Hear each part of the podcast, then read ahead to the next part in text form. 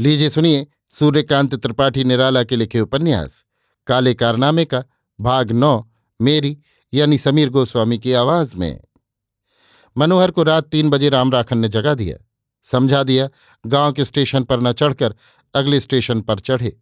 चार कोस के फासले पर है। सवेरे पहुँच जाएगा। आठ बजे गाड़ी वहाँ पहुँचती है। उसी से रवाना हो जाए और छह महीने तक कम से कम गाँव में मुँह न दिखाए। मनोहर आग बबूला था ही। उठकर मुस्तैदी से चल दिया।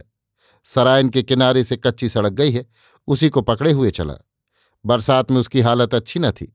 जगह जगह गड्ढे पानी से भरे थे, मगर रास्ता चलने वालों के लिए राह निकल आती थी। मनोहर पैर बढ़ाता गया पौ फटते फटते आधा रास्ता तय कर डाला। उसको मालूम था, इस प्रांत में बड़े जंगली जानवर का डर नहीं, फिर भी भेड़िए कहीं कहीं बरसाती नदी और नालों के किनारे मांदों में रहते हैं। एक डंडा लिए सजग राही किस्मत का मारा हुआ चलता गया। कसरती जवान के लिए चार कोस का फासला कोई दूर नहीं। ऐसे बदजातों से रिश्ता छूटा, इसकी खुशी भी उमड़ पड़ती थी। उसको पछाह वाली गाड़ी से जाना था, बंबई के लिए। वो गाड़ी तीन घंटे पूरब वाली गाड़ी के बाद आती थी।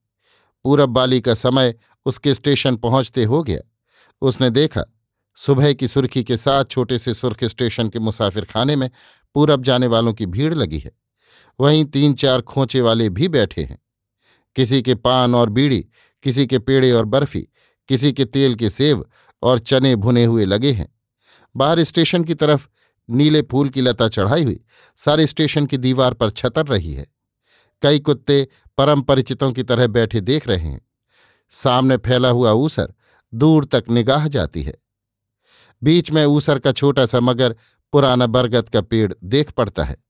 जिसकी एक बगल एक बारहदरी है और दूसरी बगल एक पक्का कुआँ, सामने तालाब। आते हुए यात्रियों का तांता और गाड़ियाँ देख पड़ती हैं। घंटी हुई, सिग्नल गिरा, टिकट वाला दरवाज़ा खुला। टिकट लेने वाले मुसाफिर एक दूसरे पर चढ़ गए।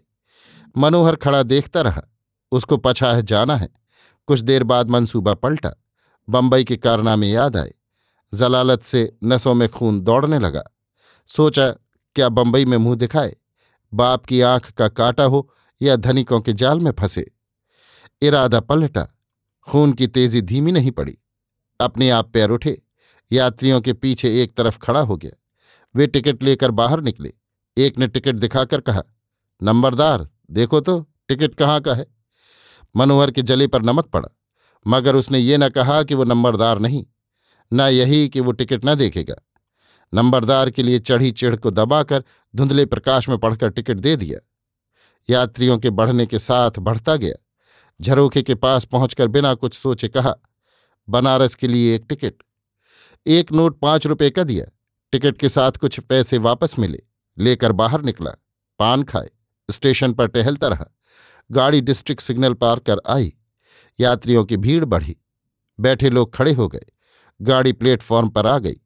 मनोहर बिना कपड़े लत्ते के, बिना लोटे थाली के, एक जादू का मारा जैसे खिड़की खोलकर एक डिब्बे में बैठ गया। अभी आप सुन रहे थे सूर्यकांत त्रिपाठी निराला के लिखे उपन्यास। काले कारनामे का भाग नौ, मेरी यानी समीर गोस्वामी की आवाज़ में।